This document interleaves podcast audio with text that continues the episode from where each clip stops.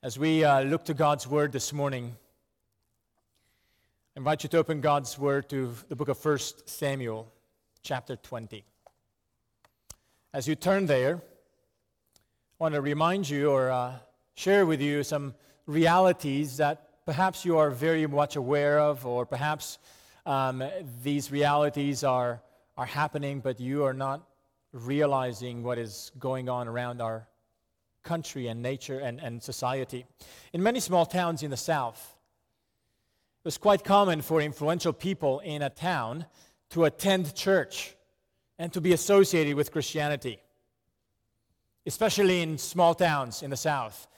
Uh, in such places, one's public association with Christ was acceptable in the public eye uh, even used and seen as a sign of credibility of one's uh, morality and, uh, and credibility. But today we're living in an increasingly post Christian culture, which means that Christianity is no longer the dominant worldview of our society. Christ is no longer accepted as a uh, reputable, credible figure in our society associating ourselves with Christ is increasingly no longer the acceptable thing to do and no longer as a sign of credibility or security. But quite the opposite, it increasingly raises eyebrows and suspicion from our society. And this dilemma what should Christians do in, in a society that is moving in this post Christian uh, status? uh, creates a dilemma for us as Christians. What should Christians do? But this dilemma is not new. From the time of Jesus, uh, his followers have been embraced by uh, the leaders of society with mixed feelings. And even before Jesus was on the earth, um, we see the same dilemma in the Old Testament in lives of those who foreshadowed the life of Jesus. And one of those characters in the Old Testament who foreshadowed the life of Jesus is David. This is what we see in our text today as we look at the events that unfolded between David and Jonathan. Will Jonathan continue to show commitment to David even when Saul's chase against David intensifies? Where and how will Jonathan seek security when he can no longer hold together the worlds of Saul and the world of David? Well, let's consider God's word this morning from 1 Samuel chapter 20. We'll be reading the entire chapter. It's a bit longer, uh, but at Park Hills, we're not afraid to read, to read God's word in longer segments. Uh, so we believe that God can speak through the, the mere reading and hearing of the Word of God. So let's hear God's Word together. 1 Samuel chapter 20, verse 1. Then David fled from Naioth in Ramah and came and said before Jonathan, What have I done? What is my guilt? And what is my sin before your father that he seeks my life? And he said to him, Far from it, you shall not die. Behold, my father does nothing, either great or small, without disclosing it to me. And why should my father hide this from me? It is not so. But David vowed again, saying, Your father knows well that I have found favor in your eyes, and he thinks, Do not let Jonathan know this, lest he be grieved. But truly, as the Lord lives, and as your soul lives, there's but a step between me and death. Then Jonathan said to David, Whatever you say, I will do for you. And David said to Jonathan, Behold, tomorrow is the new moon, and I should not fail to sit at the table with a king, but let me go, that I may hide myself in the field till the third day at evening. If your father misses me at all, then say, David earnestly asked leave of me to run to Bethlehem, his city, for there's a yearly sacrifice there for all the clan. If he says, Good, it will be well with your servant. But if he is angry, then know that harm is determined by him. Therefore, deal kindly with your servant, for you have brought your servant into a covenant of the Lord with you. But if there's guilt in me, kill me yourself. For why should you bring me to your father? And Jonathan said, Far be it from you. If I knew that it was determined by my father that harm should come to you, would I not tell you? And David said to Jonathan, Who will tell me if your father answers you roughly? And Jonathan said to David, Come, let us go out into the field. So they both went out into the field. And Jonathan said to David, The Lord, the God of Israel, be witness.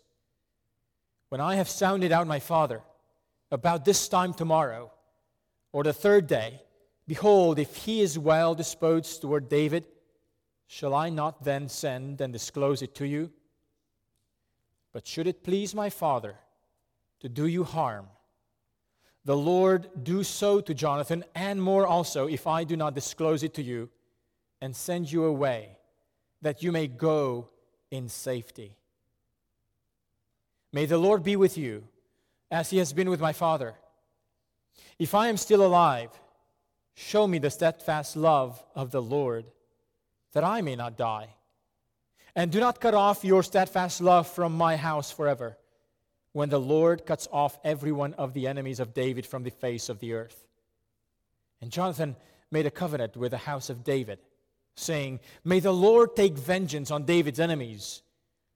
And Jonathan made David swear again by his love for him, for he loved him as he loved his own soul. Then Jonathan said to him, Tomorrow is a new moon, and you will be missed, because your seat will be empty. On the third day, go down quickly to the place where you hid yourself when the matter was in hand, and remain beside the stone heap. And I will shoot three arrows to the side of it, as though I shot at a mark. And behold, I will send the boy, saying, Go find the arrows. If I say to the boy, Look, the arrows are on this side of you, take them, then you are to come for as the Lord lives, it is safe for you and there is no danger. But if I say to the youth, Look, the arrows are beyond you, then go, for the Lord has sent you away. And as for the matter of which you and I have spoken, behold, the Lord is between you and me forever. So David hid himself in the field. And when the new moon came, the king sat down to eat food. The king sat on his seat as at other times, on the seat by the wall. Jonathan sat opposite, and Abner sat by Saul's side. But David's place was empty. Yet Saul did not say anything that day, for he thought something has happened to him. He is not clean. Surely he's not clean. But on the second day, the day after the new moon, David's place was empty. And Saul said to Jonathan his son, why has not the son of Jesse come to the meal, either yesterday or today? Jonathan answered Saul, David earnestly asked leave of me to go to Bethlehem. He said, Let me go, for our clan holds a sacrifice in the city, and my brother has commanded me to be there. So now, if I have found favor in your eyes, let me get away and see my brothers. For this reason, he has not come to the king's table. Then Saul's anger was kindled against Jonathan. And he said to him, You son of a perverse, rebellious woman, do I not know that you have chosen the son of Jesse to your own shame and to the shame of your mother's nakedness? For as long as the son of Jesse lives on the earth, neither you nor your kingdom shall be established. Therefore, send and bring him to me, for he shall surely die and Jonathan answered Saul, his father, Why should he be put to death? What has he done? Saul hurled his spear at him to strike him. So Jonathan knew that his father was determined to put David to death. And Jonathan rose from the table in fierce anger and ate no food the second day of the month, for he was grieved for David because his father had disgraced him. in the morning, Jonathan went out into the field to the appointment with David, and with him a little boy. And he said to his boy, Run and find the arrows that I shoot. As the boy ran, he shot an arrow beyond him. And when the boy came to the place of the arrow that Jonathan had shot, Jonathan called after the boy and said, Is not the arrow beyond you? And Jonathan called after the boy, Hurry, be quick, do not stay. So Jonathan's boy gathered up the arrows and came to his master. But the boy knew nothing. Only Jonathan and David knew the matter. And Jonathan gave his weapons to the boy and said to him, Go and carry them to the city. And as soon as the boy had gone, David rose from beside the stone heap and fell on his face to the ground and bowed three times. And they kissed one another and wept with one another, David, David weeping the most. Then Jonathan said to David, Go in peace because we have sworn both of us in the name of the Lord, saying, The Lord shall be between me and you, and between my offspring and your offspring forever. And he rose and departed, and Jonathan went into the city. Amen. This is the word of the Lord. Would you join me in prayer, asking God to bless the preaching of his word in our hearts? Father, you have given us Christ as a sacrifice for our guilt. You have also given us your word to instruct us, to teach us. And we pray in this hour that you would speak to our hearts, that you would use the proclamation of your word to bring life, to bring, to bring strength, to bring encouragement to your people. In the name of Jesus, we pray for his glory and honor. Amen. Amen. Will Jonathan continue to show commitment to David when David's chase intensifies? We've read the text, and you have figured it out by now. The answer will be a firm yes. And you might say, well, does that mean that the sermon is done. No. Because it's not simply about Jonathan helping David to flee in safety. Jonathan does in this passage more than simply help David. What Jonathan does here is beyond the call of duty, uh, of any good friendship of any loyal friendship. This chapter is not simply about how to be a good friend or how to show loyalty to your friends uh, when they go through a hard time. Something else is going on in this chapter. Something else becomes the emphasis of this chapter. And the emphasis will become the primary challenge for us in this text. What's the emphasis? Even though the majority of this chapter tells the story of how David is seeking security from the threat of Saul, the emphasis falls on Jonathan, who ends up seeking security in the one who is despised and afflicted. We might see that in this chapter, each of the characters, there are three characters, each of the characters uh, that, that make an appearance on the stage are seeking some level of security. David is the most easy to see. After all, Saul is, is chasing after David. But Saul also is seeking a degree of security. He is trying to secure his kingdom. He's trying to secure his dynasty. He's trying to secure a, a, an open path for his descendants to continue to stay on the throne. So, Saul, in some way, is also seeking security. And his threat of David is because he's seeking security. But Jonathan is placed between these two characters. What would Jonathan choose? Where will Jonathan seek his security from? To understand this chapter well, it's helpful to notice the scenes of this event. There are four scenes that build up towards the main challenge, the main emphasis, the main message of this chapter. And these four scenes can be summarized in four words. Four words that, that keep together the development and the movement of this message peril, protection, pressure, and peace. Peril, protection, pressure, and peace. The first scene is in verses 1 through 11. David reveals his peril to Jonathan. After David escaped from Naioth in Ramah, from the presence of Saul, David came to Jonathan to ask him for help.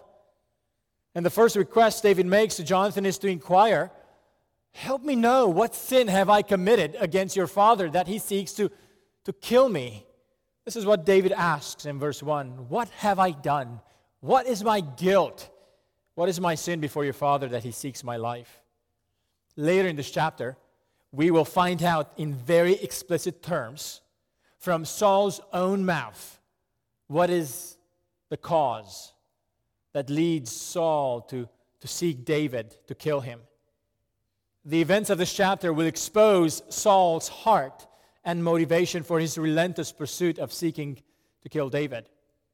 Now, at first, Jonathan is convinced that his father is not seeking to kill David. After all, the last word that Jonathan heard from his father about David was in chapter 19 at the beginning. And in that place, Saul committed, even vowed, that he will not kill David, that David will not be put to death. So we might understand why, in Jonathan's mind, the notion of the threat of killing David was put to rest. At the beginning of this chapter, these two friends have different perspectives on Saul and his motivations. Once Jonathan, however, is persuaded by David's rationale, Jonathan is, is willing to help David figure out and determine what is going on. And David asks Jonathan to confirm indeed what Saul's intentions are. Whether David needed to hear that confirmation or whether that confirmation was needed for Jonathan to understand. It's possible that both are at stake. David asked Jonathan to create a cover up story as a test for Saul. The cover up story involved a, a story in which Jonathan showed favor or would show favor to David and let him attend a family dinner in Bethlehem. And the trigger in this cover up is that David asked Jonathan for a favor. Would Saul be okay with Jonathan showing David this very minor and insignificant favor of letting him be absent from the family royal dinner in order to go and, and spend dinner, have dinner with his biological family. Now, you may wonder isn't this cover up situation uh, a lie? How can David ask Jonathan uh, to lie? Well, it's, it's not an easy question. Uh, given how strongly Saul was seeking to kill David, the principle of seeking to protect an innocent life is probably the reason why David comes up with this cover up strategy. This situation is similar to the time in, uh, in the Old Testament when Rahab uh, created a cover up to protect the Israelite spies when the soldiers of Jericho asked her uh, where the spies were. The principle of protecting and saving innocent lives seems to allow for creating this cover up strategy. This plan would not merely protect David's life, because he dared not show up anywhere close to Saul any longer, but this plan would also expose and confirm Saul's heart and motivation. If Saul reacts pleasantly, David is going to be safe. But if Saul reacts in anger, it will be a clear sign that David must flee permanently from Saul's presence and from his service. Later in the text, Jonathan confirms that this sign that David has created will be the means by which David and Jonathan both will know for sure that it is the Lord who is sending David away. Notice in verse 22, Jonathan says, But if I say to the youth, Look, the arrows are beyond you, then go, for the Lord has sent you away. Jonathan helps David not only to escape, but also to understand that through this peril, it is the Lord who is sending David away. Oh, if we had the, the same eyes of faith that Jonathan had to see what God plans to do, even when we encounter dangers and peril. We are far too quickly intimidated and fearful of difficulties. It's so easy for us to assume that just because something is difficult, it must not be God's way. Yet here Jonathan confirms to David that should Saul respond in anger, it is the Lord who is sending David away through the means of this peril. The Apostle Paul in the New Testament, in the book of Romans, when he begins this, this section on application after a great section of theological truths, in chapter 12, in verse 12, he gives this command be patient in tribulation. Be patient in tribulation. When we encounter difficulties or various forms of tribulation, what is the first way that we often pray in those times? Lord, take this away. Lord, intervene. Lord, solve the problem.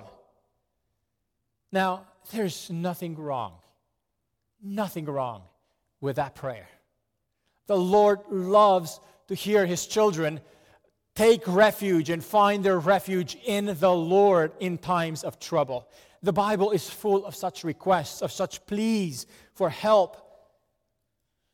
But, friends, there are times when the Lord is using peril in our lives for purposes that we do not yet understand. And the Lord's desire for us in such tribulations and, and perils is not merely to ask the Lord to take us out of it, but also that we would learn to be patient through it. And it's a big difference. By the end of this chapter, David will learn that this peril is the means by which the Lord is sending David away from, Paul, from Saul's service. And he takes a Jonathan to help David understand that the Lord is the one who's sending him away. That's scene number one peril. Scene number two protection. We see the scene from verses 12 to verse 23. Uh, in, in this scene, in the second scene, the, the, the scene is full of language of protection. Much time in this section is spent on the assurance Jonathan gives David that he will not hide anything from David and will seek to protect David's life.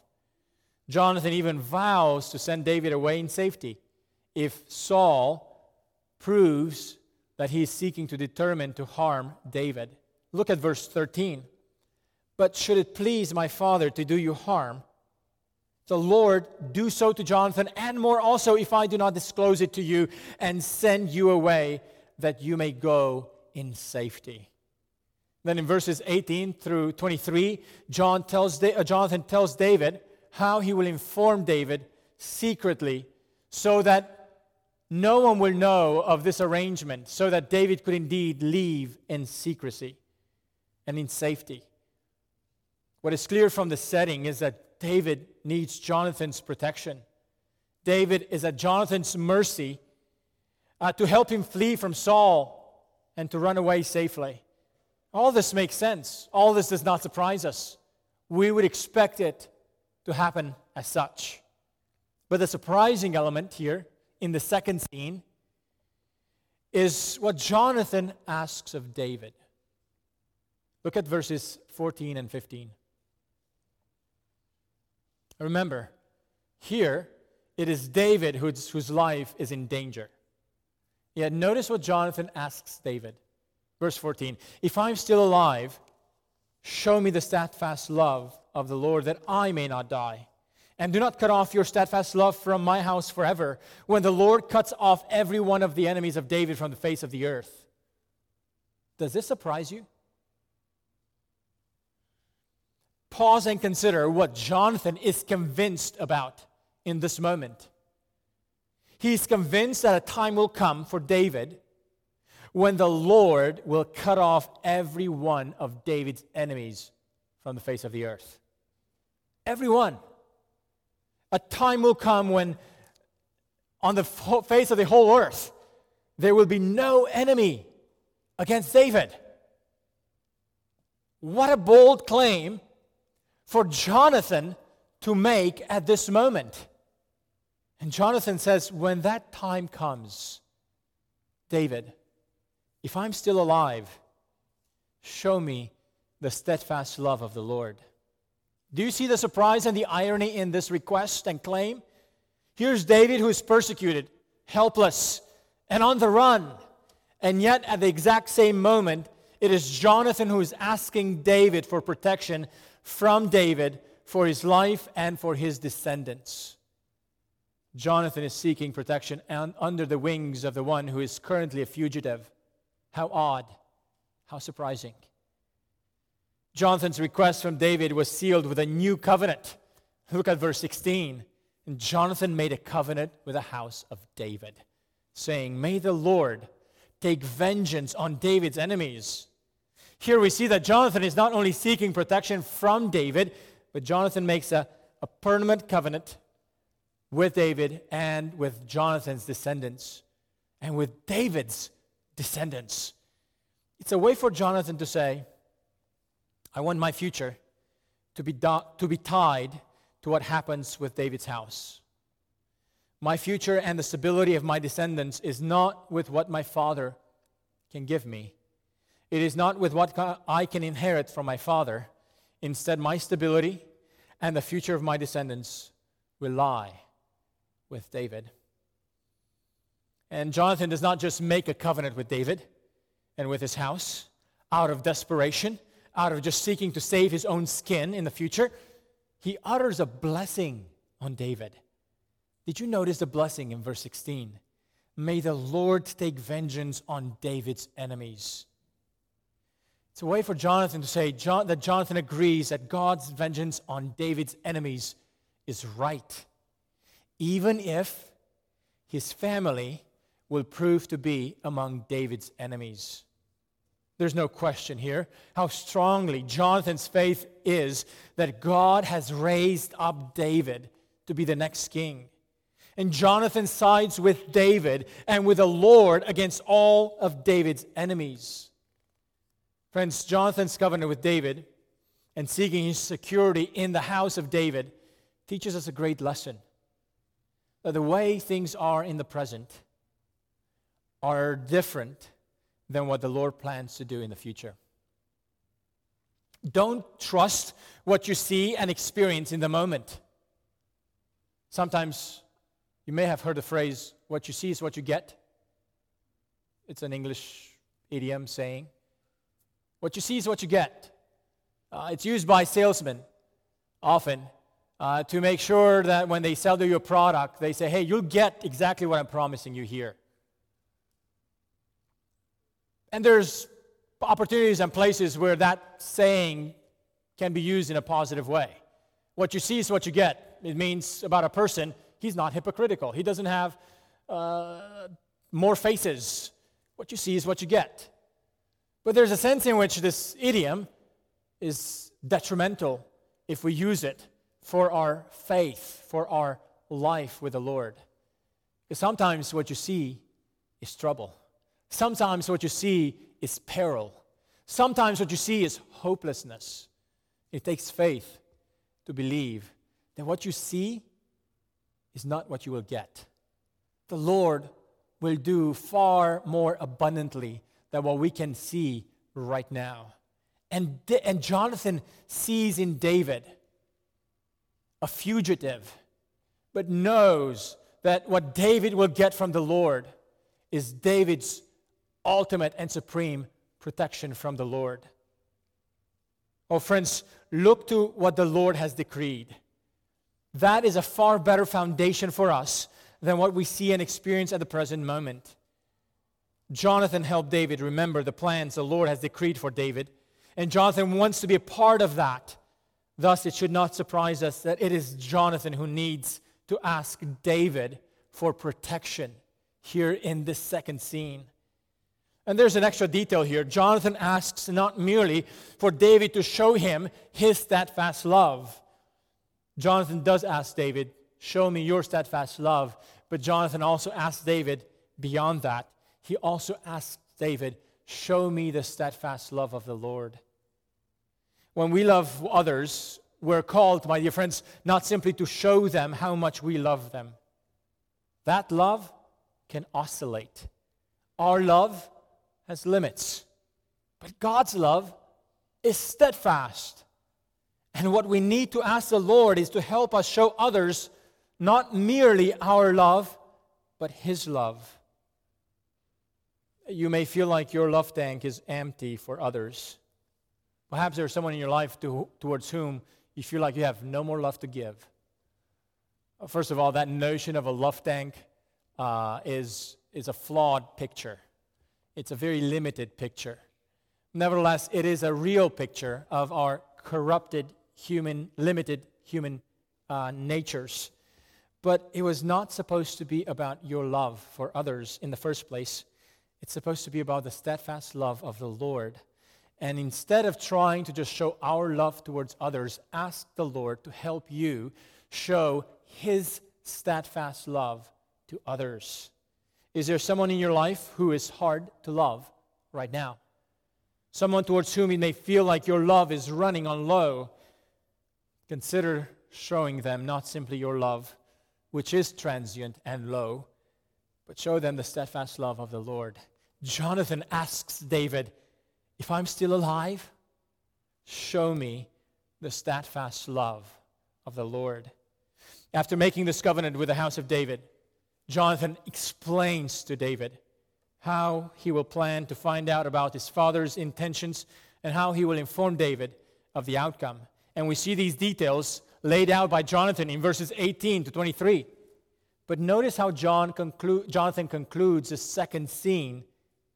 Verse 23 As for the matter of which you and I have spoken, behold, the Lord is between you and me forever. It's as if Jonathan is saying, David, I'm helping you now. But remember that I'm putting all my security and safety under God's plans with you. Now, this reminder is not the only reminder in this chapter. Its repetition here in this chapter points out that this is the emphasis of the entire chapter. Right here, Jonathan is the one who is seeking security in David and in his descendants.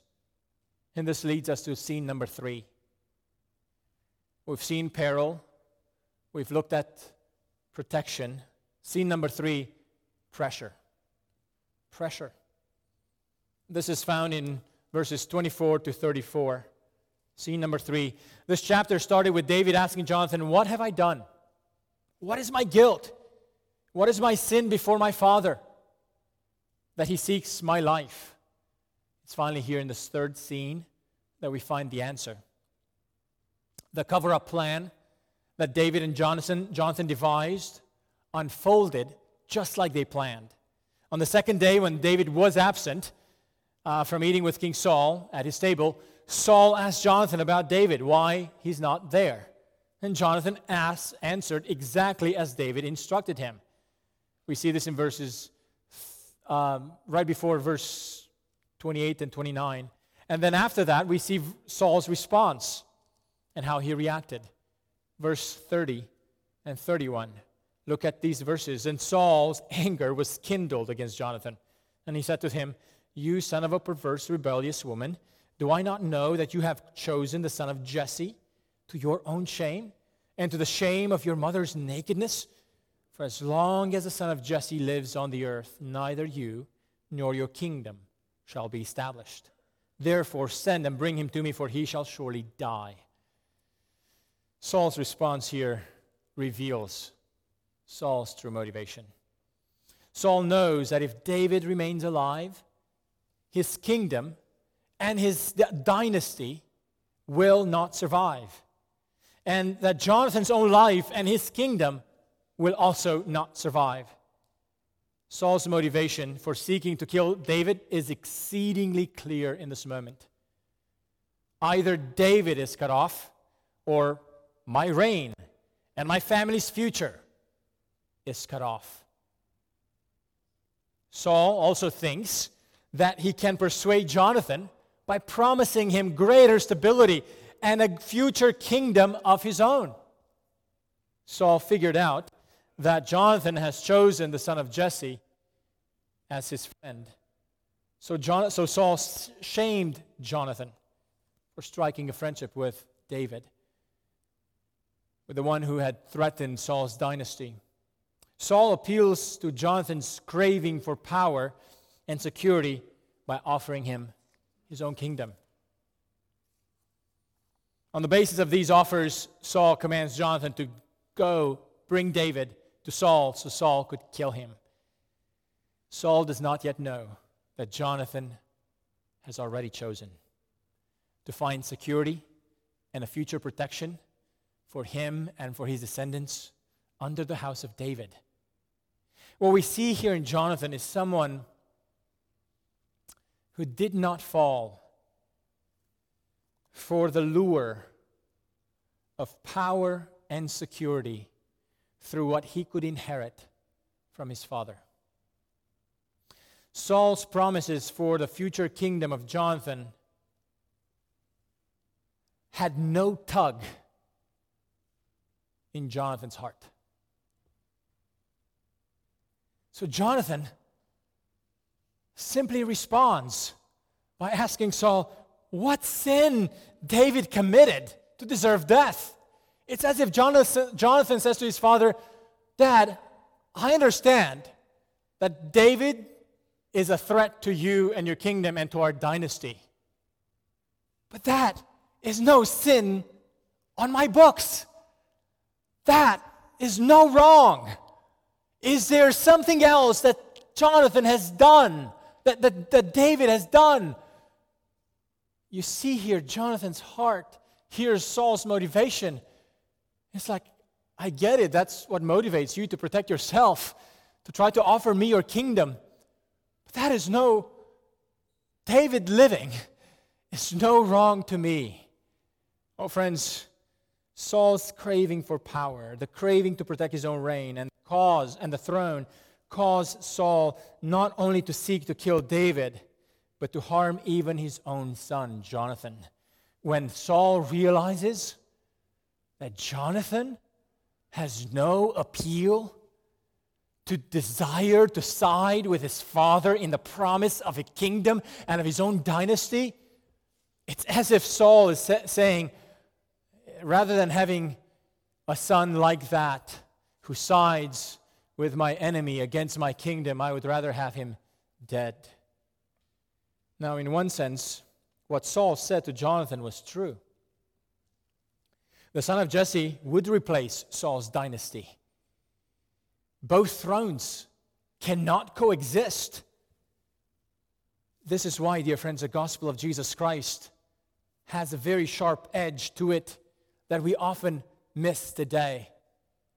The gospel of Jesus, the descendant of David, the root of Jesse, the gospel of Jesus has a sharp edge that cuts at the very core of our hearts to protect our self rule.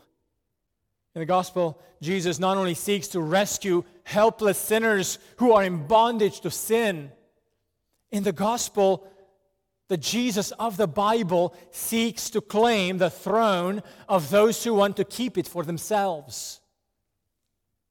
The Jesus of the Bible calls us to find our greatest security in Him instead of finding that security in ourselves or in what this world could offer us. The words of Saul to Jonathan were true. You can't have both. Your reign your throne and the son of Jesse living on the earth. What Saul did not know is that Jonathan has already made his choice. What about you, my friend? What about us? What are the ways in which the lures of this world and the lures of building our futures and our security on our own are tugging at our hearts, are in opposition to the reign of the son of Jesse? Are there areas in our lives, are there areas in your life where you feel that tug of war between the interests of the kingdom of God that He is bringing on the earth and the promises and the lures to bring your own kingdom, to protect your own self rule? Jonathan has chosen. And we see it not merely in the words that he has spoken before the pressure mounted against him, but we also see through the actions he took afterwards in the last scene, which lead us to the fourth scene peace. From verses 34, 35 to 42, we see what Jonathan does. Is he going to obey what his father commands him to go bring David to Saul so Saul might kill David? No, Jonathan does the very opposite of what his father asked him to do. Jonathan does according to plans he has made with David. He takes a boy out in the field, shoots arrows, and tells the boy the secret code language. Look at verse 38. Jonathan called after the boy and said, Hurry, be quick, do not stay. Not only did the secret plan, not only did the cover up and the secret plan work out flawlessly, but also Jonathan and David had a chance that they were not sure if they would have to actually take their goodbyes as well. Their parting of ways becomes deeply emotional. Their covenant will now experience a physical separation from one another. There are great tears on both faces, and we're told that David wept more. Perhaps it shows that David was the one more deeply distressed. But notice Jonathan's parting words to David in verse 42. Then Jonathan said to David, Go in peace. Go in peace, David. If there's any time when David was in clear turmoil, it was now separated from his wife, separated from his covenant friend, Jonathan, persecuted by his boss and his king, Saul. And yet Jonathan sends him off with this assuring word Go in peace. In turmoil, in the unknown, in the unstable, go in peace. On what grounds go in peace? Look at the rest of verse 42. Go in peace, because we have sworn both of us in the name of the Lord, saying, The Lord shall be between me and you, and between my offspring and your offspring forever. Before these two friends part ways physically, Jonathan reminds David again of what? Of the covenant. Of the covenant that they have made the previous day. The covenant Jonathan has made with David was Jonathan's request to seek his security under the house of David. Jonathan has made his choice. Whose kingdom will he seek? It's not his father's kingdom, nor his own kingdom, but the kingdom where the son of Jesse reigns. Four words summarize the plot of the story peril, protection, pressure, and peace. There is peace under the covenant with the house of David. All characters in this chapter have sought one way or another some level of security. The first one, David, sought security from Saul's threats. He was in physical peril for his life. The second one, Saul, sought to secure his dynasty by seeking to kill David, and so he pressured Jonathan to bring David to Saul. The third, Jonathan, has a choice to make. Will he find shelter and security in what his father is trying to offer him? Or will he find security and shelter under the house of David? There's an English idiom to hitch one's wagon. to something. It means to attempt to benefit from something or someone else's success or potential by closely associating with it or with them. Who will Jonathan hitch his wagon to? Jonathan came to realize his kingdom, his reign, and self rule are not worth establishing. Jonathan realized that God planned to destroy his father's dynasty. And though he was still on the throne and in power, through the eyes of faith, Jonathan came to see that God was working through David, even though at the moment David was despised. Jonathan hitched his wagon to the one who was God's chosen king, even though he was now despised and rejected. Friend, what are you hitching your wagon to? Let's pray.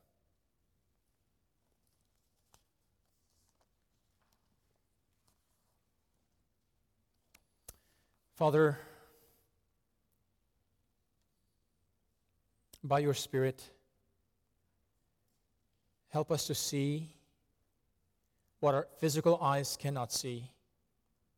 Help us to see that there is a throne and a kingdom that is coming, that has already been ushered among us, and that will have its full consummation at the return of Jesus Christ. And at that time, we know that you will put all his enemies under his feet. Father, cause us by your Spirit to see the reality that our world cannot yet see. Help us, Father, to consider carefully and well to what and who we are hitching our wagons to to what and who we are siding with and seeking to build up and establish and protect. Father, we pray that through the Spirit's power, you would cause us to seek Christ, to find our hope, to find our security in Him, even though in this age He is despised and rejected. Give us courage. Give us boldness not to turn away from the one rejected and despised, but have power, have the ability to seek him, to put our hope and trust in him. In the name of Jesus Christ, we pray.